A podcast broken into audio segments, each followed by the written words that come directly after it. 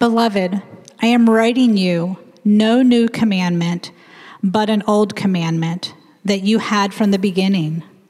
The old commandment that I am writing to you, which is true in him and in you, because the darkness is passing away and the true light is already shining.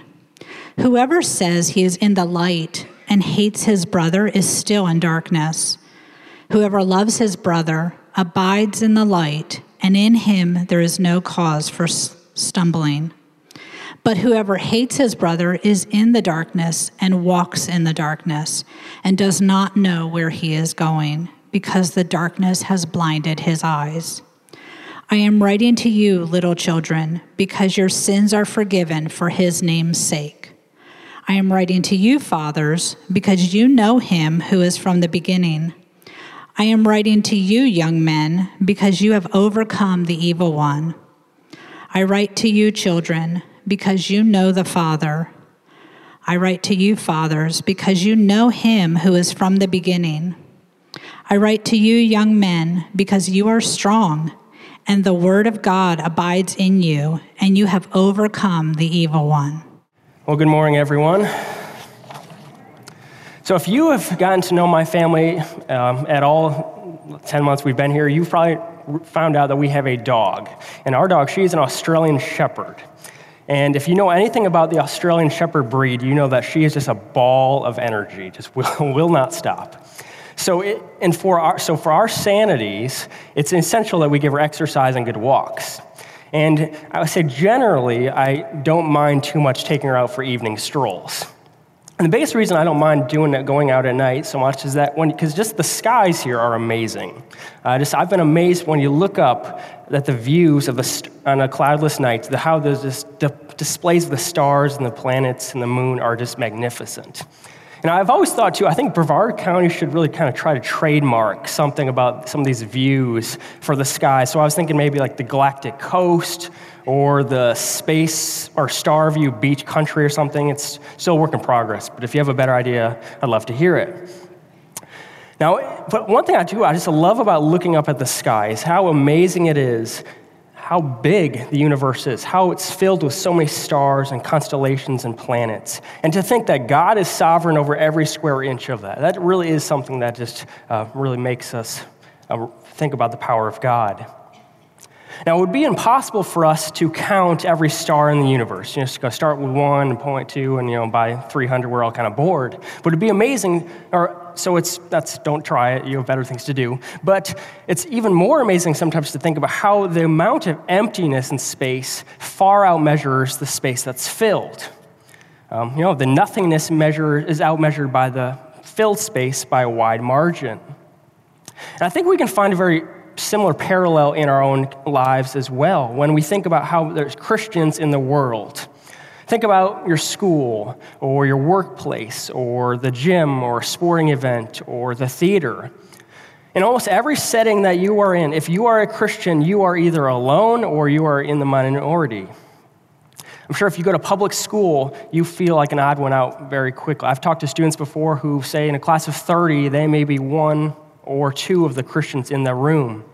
I think you, if, you know, if you, you're in the job, I'm sure you can relate as well. When you go to the break room, oftentimes the conversations you have very little to relate to just because it's about a whole different lifestyle and world.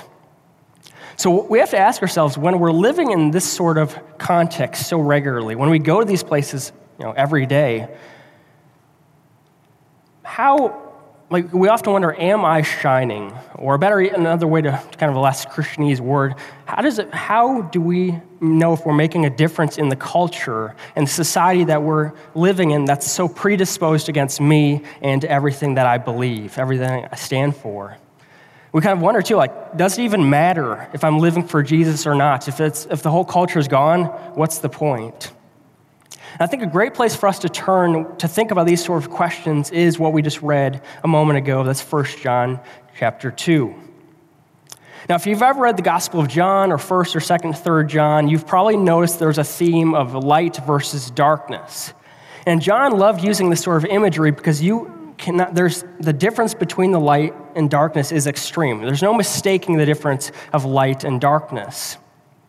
And he loved to use this imagery because light and darkness links well to the connection that can be found in the lives of a Christian and a non Christian. Because a Christian and a non Christian have fundamental differences in their core values and their core beliefs. And these differences should be reflected in the way that each lives their lives. If a non Christian believes one thing, they should live to reflect that. And just the same as a Christian, if they say, I believe this, they need to live in a way that reflects that belief.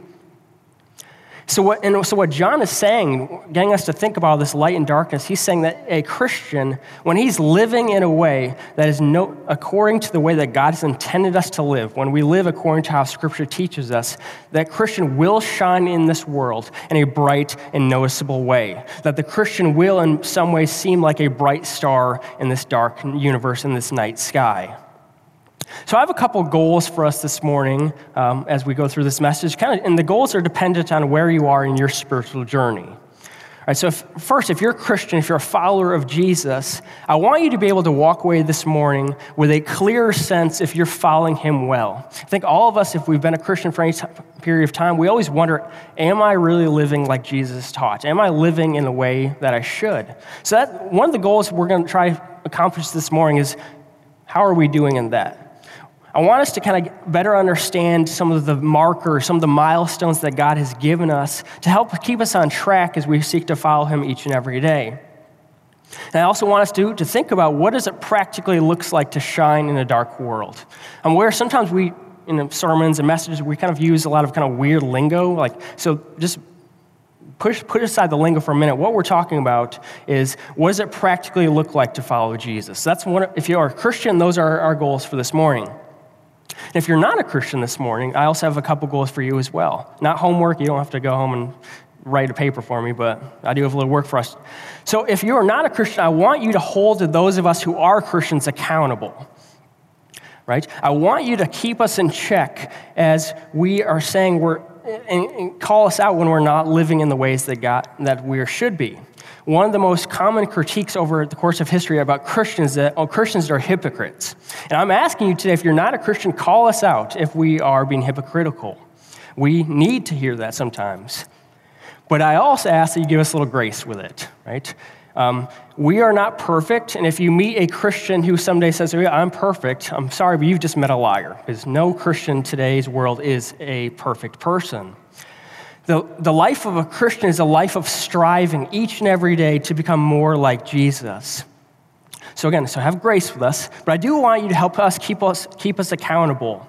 And while you're doing that, while you're kind of make, you know, grading us on how we're doing, I want you to also consider how Jesus, who is God Himself, lived a perfect life. How He entered into the darkness of this world, of this universe, and the filth of this world, and how He shone like the sun, sun with a U, not an O. And as we consider the work of Jesus, I really want to challenge you, the non Christian, to think about how Christ's work applies to your life just as much as it applies to the life of a Christian. So, here we have, we have some work to do, but I think we're going to be able um, tag along together. So, what, is it, what does it look like for a Christian to shine in the world? How can we shine like Jesus? And I believe that the text that we read gives us five different glowing indicators. If you're an artist, you can draw a star and you get five different points, right? So, first thing, first glowing indicator, first point of our stars, as Christians, we shine when we follow the commands that God has given us. John opens the section, he opens in verse 7 he sa- with a sort of paradox. He says, First, beloved, uh, John, he was, he was a lover. He loved his people he was writing to, so he always used very endearing terms. And this time he chose beloved. He said, I'm writing to you no new commandment, but an old commandment that you've heard from the beginning. The old commandment is the word that you have heard.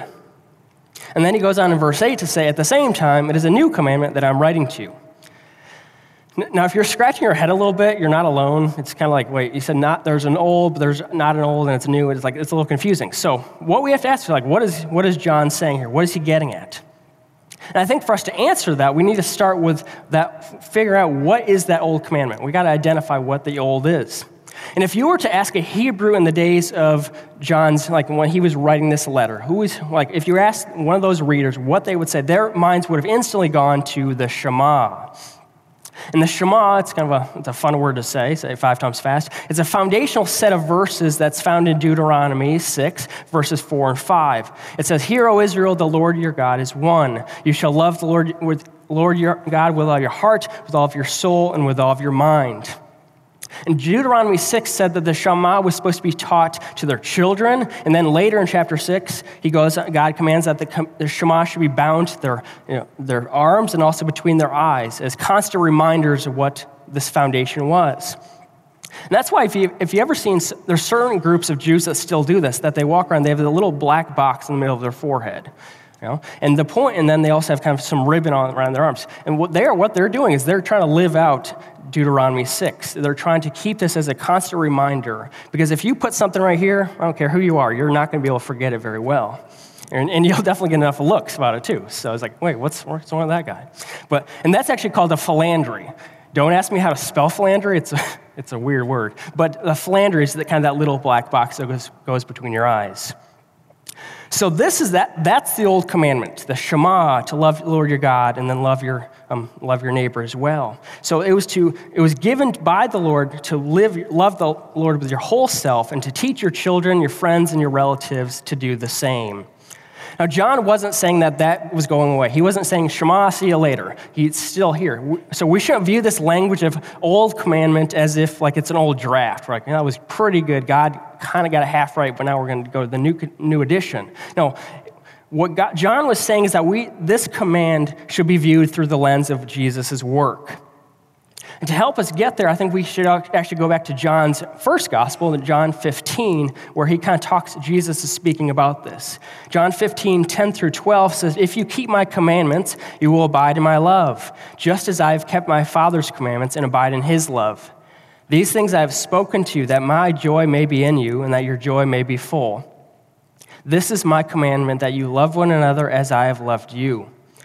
So, how do we read the Old Commandment? How do we live out the Shema? Well, John tells us in chapter 15 of, his, of the Gospel that we live it out by living like Jesus, by living in obedience to the Father and loving others as Christ has loved us.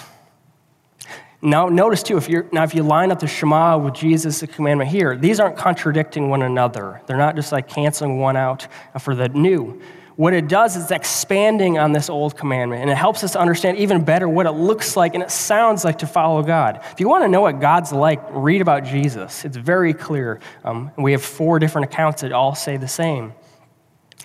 So that's what the Shema is saying. Like it's been come to fruition through the work of Jesus.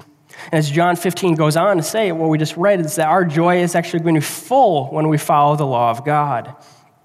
And for some of us, like that doesn't like the laws and rules that don't that doesn't bring me joy. It just brings, brings me frustrations, especially when you're going on the highway and somebody just doesn't move ahead, right? But the, it, John says 15 says that the the law brings us joy because the law of God is not like the faulty laws of our lands. We have had a lot of different laws over history, and some of them have not been so good. I think, I believe in Chicago, it's still also illegal to tie your elephant to a telephone pole. So if you're in Chicago, don't bring your elephant or find a parking spot. Uh, so we have like some weird rules like that, but then we have some also horrible rules throughout history too. Slavery, for one, was legal for a long, long time. We've had some really faulty laws, and those don't bring us any sorts of joy, especially if I want to park my elephant on First Street. The law of God also doesn't simply lead us to simple moral life adjustments. We don't just follow the law because, like, okay, don't murder. Okay, I'm not going to do that, even though this guy makes me angry. Like, I'm not going to do that. And it's going to make that's a better life for me.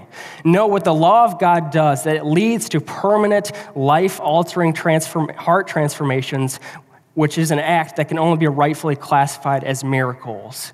The law of God does something to our hearts and to our lives that changes us forever. And it, that's, that's how we can get full joy out of it because it's something that's different um, than some, a simple law that man can make, which it will change us. God does something through his law, and it actually gives us joy and structure and purpose to our lives.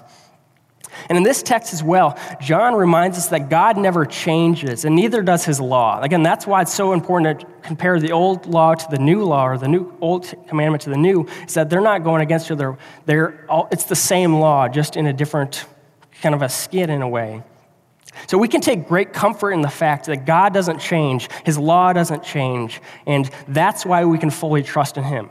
If you're here this morning wondering, how can I trust God? You don't have to look any further than the fact that God doesn't change in His law and what He expects of us and wants for our lives, that's never going to change. That's why we can trust Him in amazing ways. All right, that was our first star point. Now we go to our second. Or the second way that we can shine in this world is by loving authentically. And this love, this authentic love, needs to start in the church itself. You know, one of the most wonderful things about a church body is, a, is the diversity in, in it. Think about how special it is that on a Sunday morning, we have a sanctuary, we have a gym filled with people from all different neighborhoods, different schools, different backgrounds, ethnicities, cultures, socioeconomic statuses.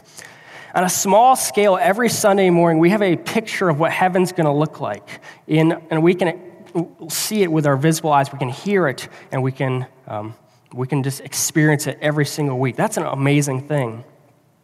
And yet, when you get a big group of people all in the same room together, it doesn't take long for us to rub each other the wrong way.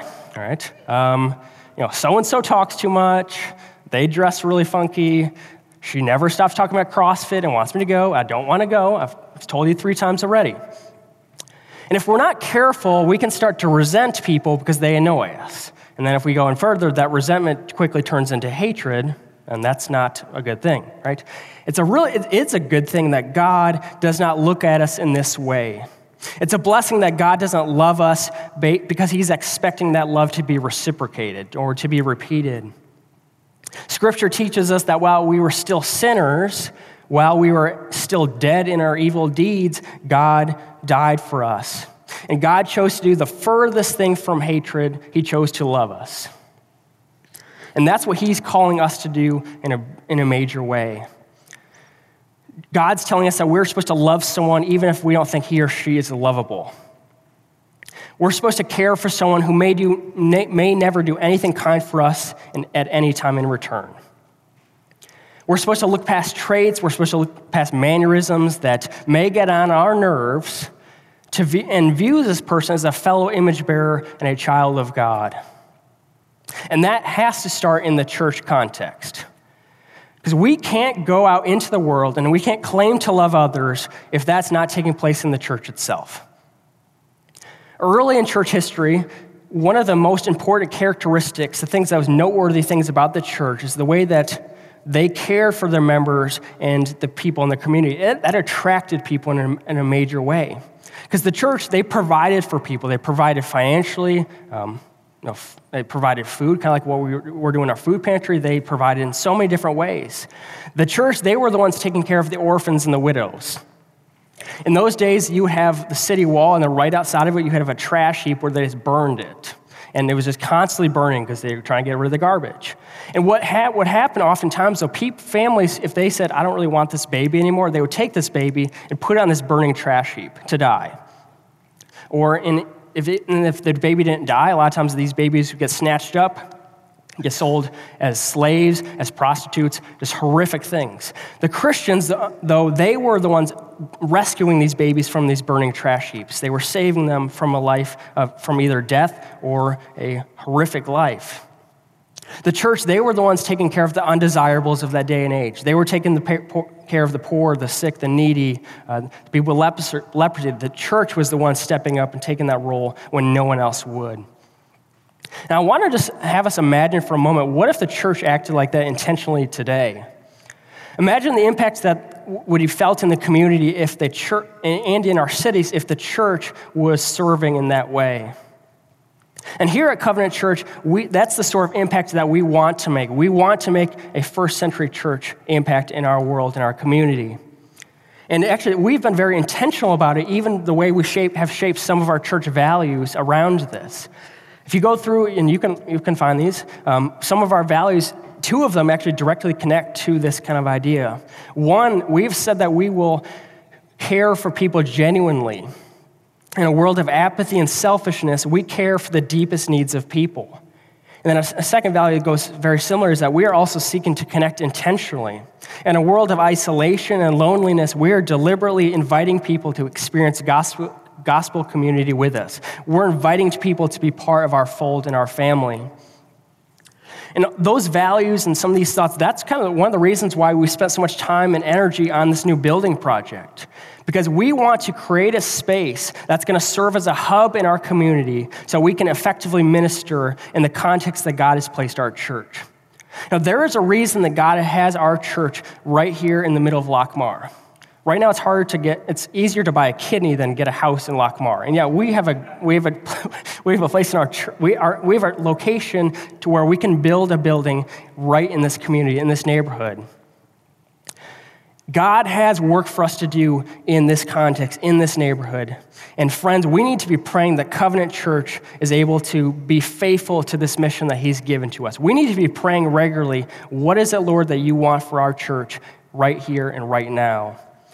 And so we need to be faithful to this mission, but we need to start by loving each other well and by sharing that love with, with our neighbors around us. I read a story this past week about this boy who, it was a number of years ago, how every morning he would get up, get himself dressed, and walk out the door by himself with his Bible in hand. He walked to church. And mind you, this wasn't a short walk. This is, I don't know the exact distance, but it was a ways past. And every Sunday he would do this by himself. And as he made his walk, he passed several churches on the way there. And again, every Sunday he would do this. Well, there was one Sunday where this guy he was staying outside of his church, and he, he, he had noticed every week that this guy was this kid was passing by. So he, one week he stopped him and says, like, well, you know, where, where is he going every Sunday?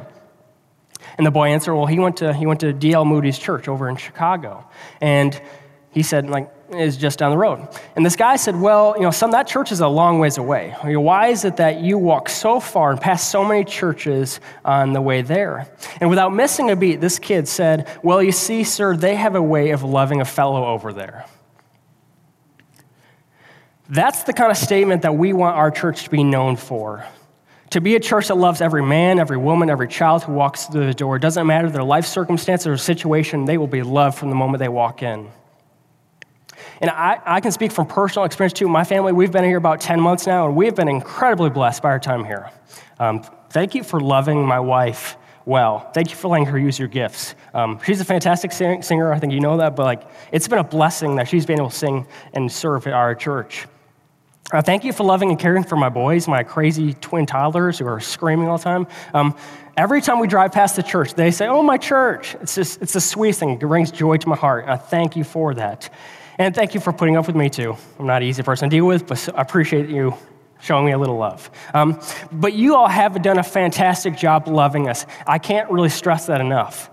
And I just really want to encourage us, encourage you to keep loving authentically every single family, every individual that walks through the door. If you guys love us, love them a fraction of how you loved us, they will feel welcome and happy every, single, every time they walk through those doors. So we got two star points. We've got a ways to go still. Sorry. A third way that this passage calls us to shine is by regularly thanking our Savior. Now, verse 12 may be one of my favorites in this passage. It says, I am writing to you, little children, because your sins are forgiven for his name's sake.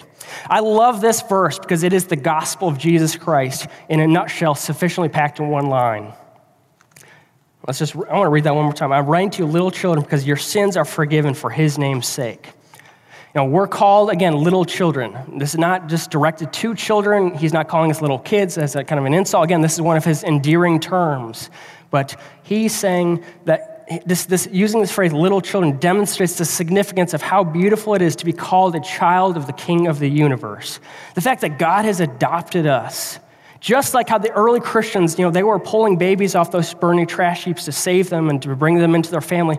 God has saved us from the burning trash heaps of hell.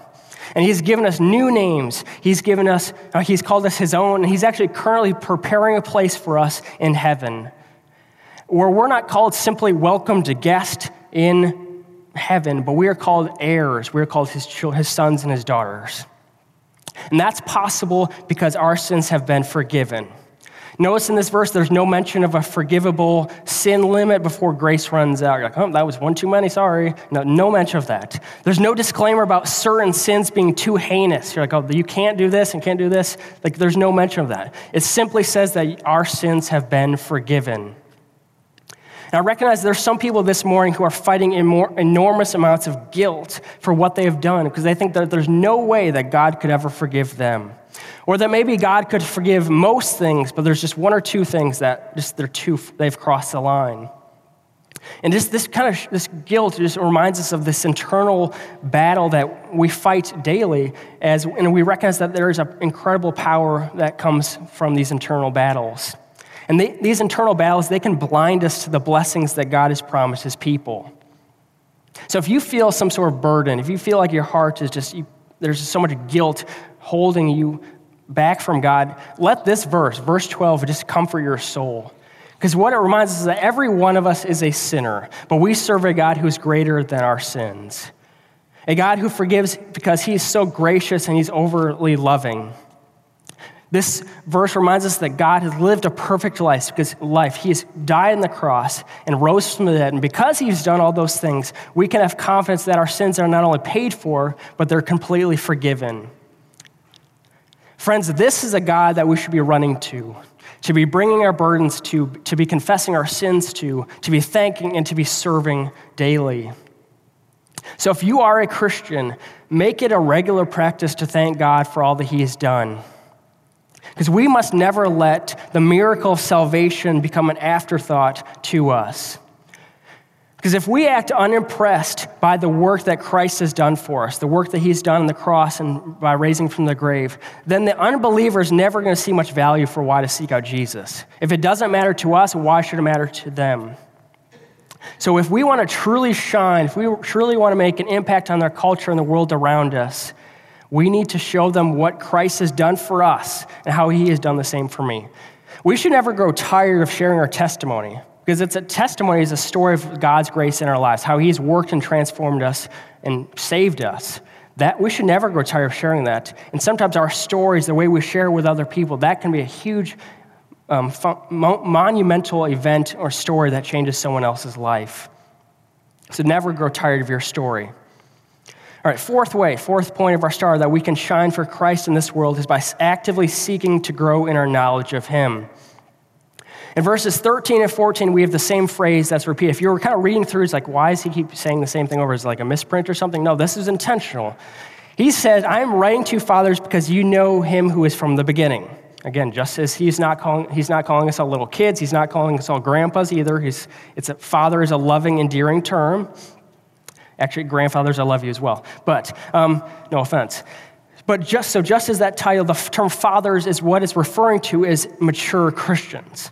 And two, if you, if, one thing I want to quick disclaimer too if you notice it's because like children this says young men and young fathers that doesn't mean this only applies to men this is applying like the fathers in this case includes women like mothers and fathers as well that's just kind of using the one word right um, it's not saying this is only for guys women i'm sorry take your you know just Close your ears for all. No, this applies to all, every one of us. And what this term fathers is saying, so again, you see the kind of transition. You go from children to young men to fathers. What he's saying by fathers is these are mature Christians, those who have been walking with the Lord for some time, and they can clearly articulate some truths of the gospel.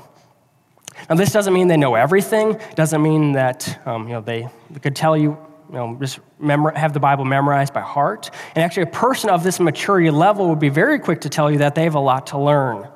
But what that we kind of one major point that we think about this in this case is that they have a deep and personal relationship with God. And it sounds very simple, and I don't want to make it sound too simple, but this relationship comes by reading the Word and in prayer and biblical community. Just think about how significant it is that we have the literal Word of God that's been given to us in words that we can understand. That God has given us analogies, He's given us parables, He's given us images and descriptions and of visions for all for our understanding. Now, it's not like God needs to flesh this out for Himself. Like, these things are given to us.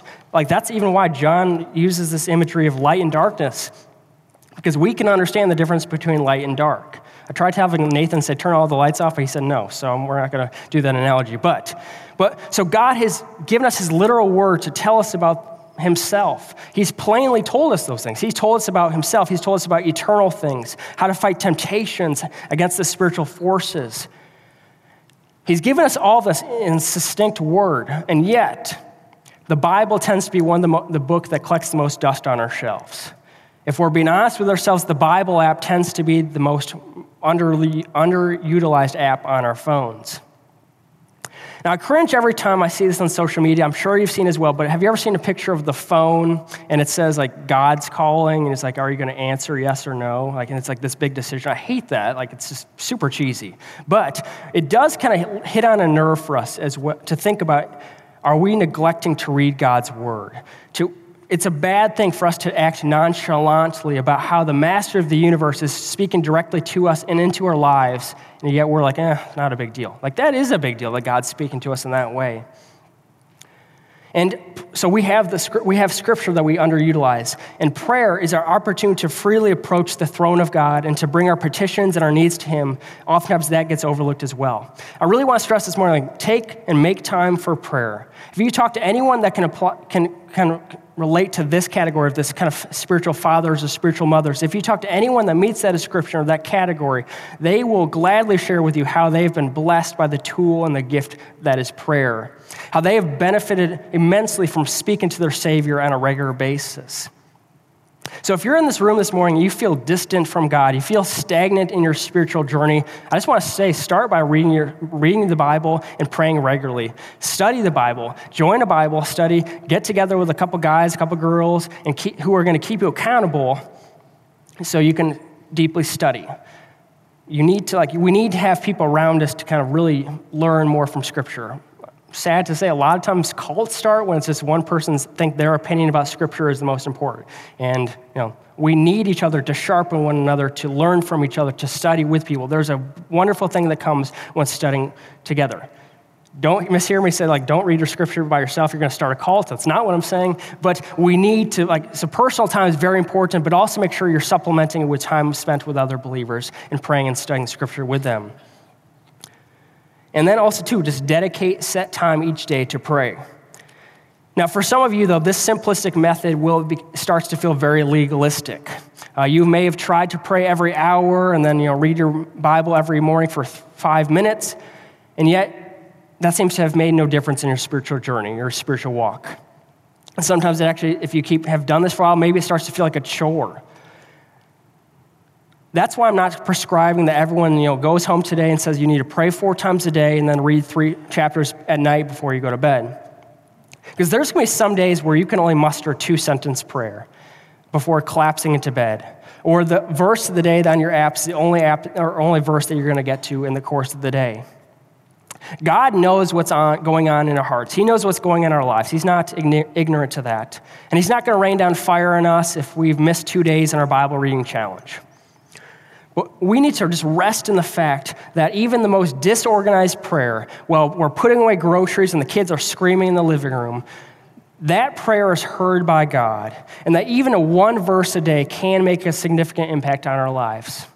So I just want you to go home and think about what is a good time for me to pray? What is a good time for me to read? And then try to just make that intentional while recognizing that know, God is gracious, God is loving, and you know, if you don't have your seven chapters read before next week, it's going to be all right.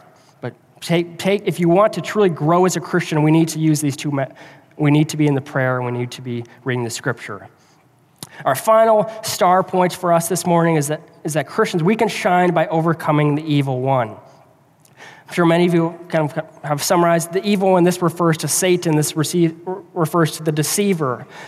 If we read scripture, that, that he's described as destroyer, who is compared to a roaring lion who's prowling the earth seeking to kill. And yet, it's this powerful being, this roaring lion who's trying to destroy us, that God says we can overcome, that we can withstand his attacks, that we can extinguish his flaming darts that are meant to kill us.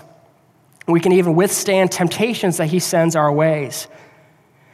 And so we ask ourselves, like, okay, he says we can do this. How can we do this? And he says, not by your own strength. You know, if you say, like, wake up this morning, he's like, I'm going to conquer every temptation, probably by noon you've broken, you've been falling into problems. So we're not supposed to overcome these by our own strength. Uh, we're not going to do it by our own self determination, our own self willpower, not even by an amazing prayer life. That's not the you know, end all answer for how we overcome sin and temptation and the evil one. How we overcome the evil one is that the very Spirit of God dwells within us. And because our God, our God is greater than the evil one. There's been a false teaching that's made its rounds throughout history that says that God and Satan are somehow equals, that they're essentially two sides of a coin, they're kind of the yin and the yang. But if we are students of Scripture, that could not be further from the truth. God has no equal, and Satan is secondary to him in every single way. So while we should recognize that he does have power, and we need to be vigilant of him. We don't need to actually fear him because we are held fast in the hands of our Savior. And there's nothing that Satan or his minions can do to take us from his place. Now, Paul, he echoes this thought in a very familiar passage to many of us in Romans chapter 8, uh, 37 through 39, which says, No, in all these things we are more than conquerors through him who loved us. For I'm sure that neither death, nor life, nor angels, nor rulers, nor things present, nor things to come, nor powers, nor height, nor depth, nor anyone else in all of creation will be able to separate us from the love of God in Christ Jesus our Lord. We're truly going to shine in this world because we stand in it not as those who have been defeated, but as conquerors because of all that we of all what it is that we are in Christ Jesus. That sin has been defeated and there's death that no longer has its sting. If we truly believe this, then the way that we speak and the way that we act will reflect that, that this belief. And people will inevitably ask us in the, in the break room or in the cafeteria or in my classroom, they'll ask us, why is it that we have hope? Why are you different? And we'll be able to tell them that it's because it's what God has, like God has come into the world, that He has entered into darkness, and He's brought, brought about a great light. And His command that He's given to us is that we are supposed to reflect that light and shine just as He does in this dark world. Let's pray. Gracious Heavenly Father, we are so thankful for your commands because they do amazing, transformative works in our lives we recognize that and we confess that many times we neglect the tools that you've given to us, that we neglect the word that you've spoken that is pours into our lives and our hearts, and yet that's something that we um, tend to push off. And sometimes we think, oh, I don't have any time to pray, so it's just not worth praying at all, Lord. But convict us of that and draw us to yourself because you are a God who is worth being drawn to, who's worth being running to, to confess our sins, to bring our burdens to, because you are a God of love who cares so much for us. Just thank you for this church body. Thank you for each and every member of it who you've gifted in unique ways. And help us to love this Lockmar neighborhood and the surrounding city, just to share with, with them the love of Jesus in a way that you know, people want to be a part of this and just recognize that there's something different about these people because they are living for something else. Help us to be your light this week. In the name of Jesus, we pray. Amen.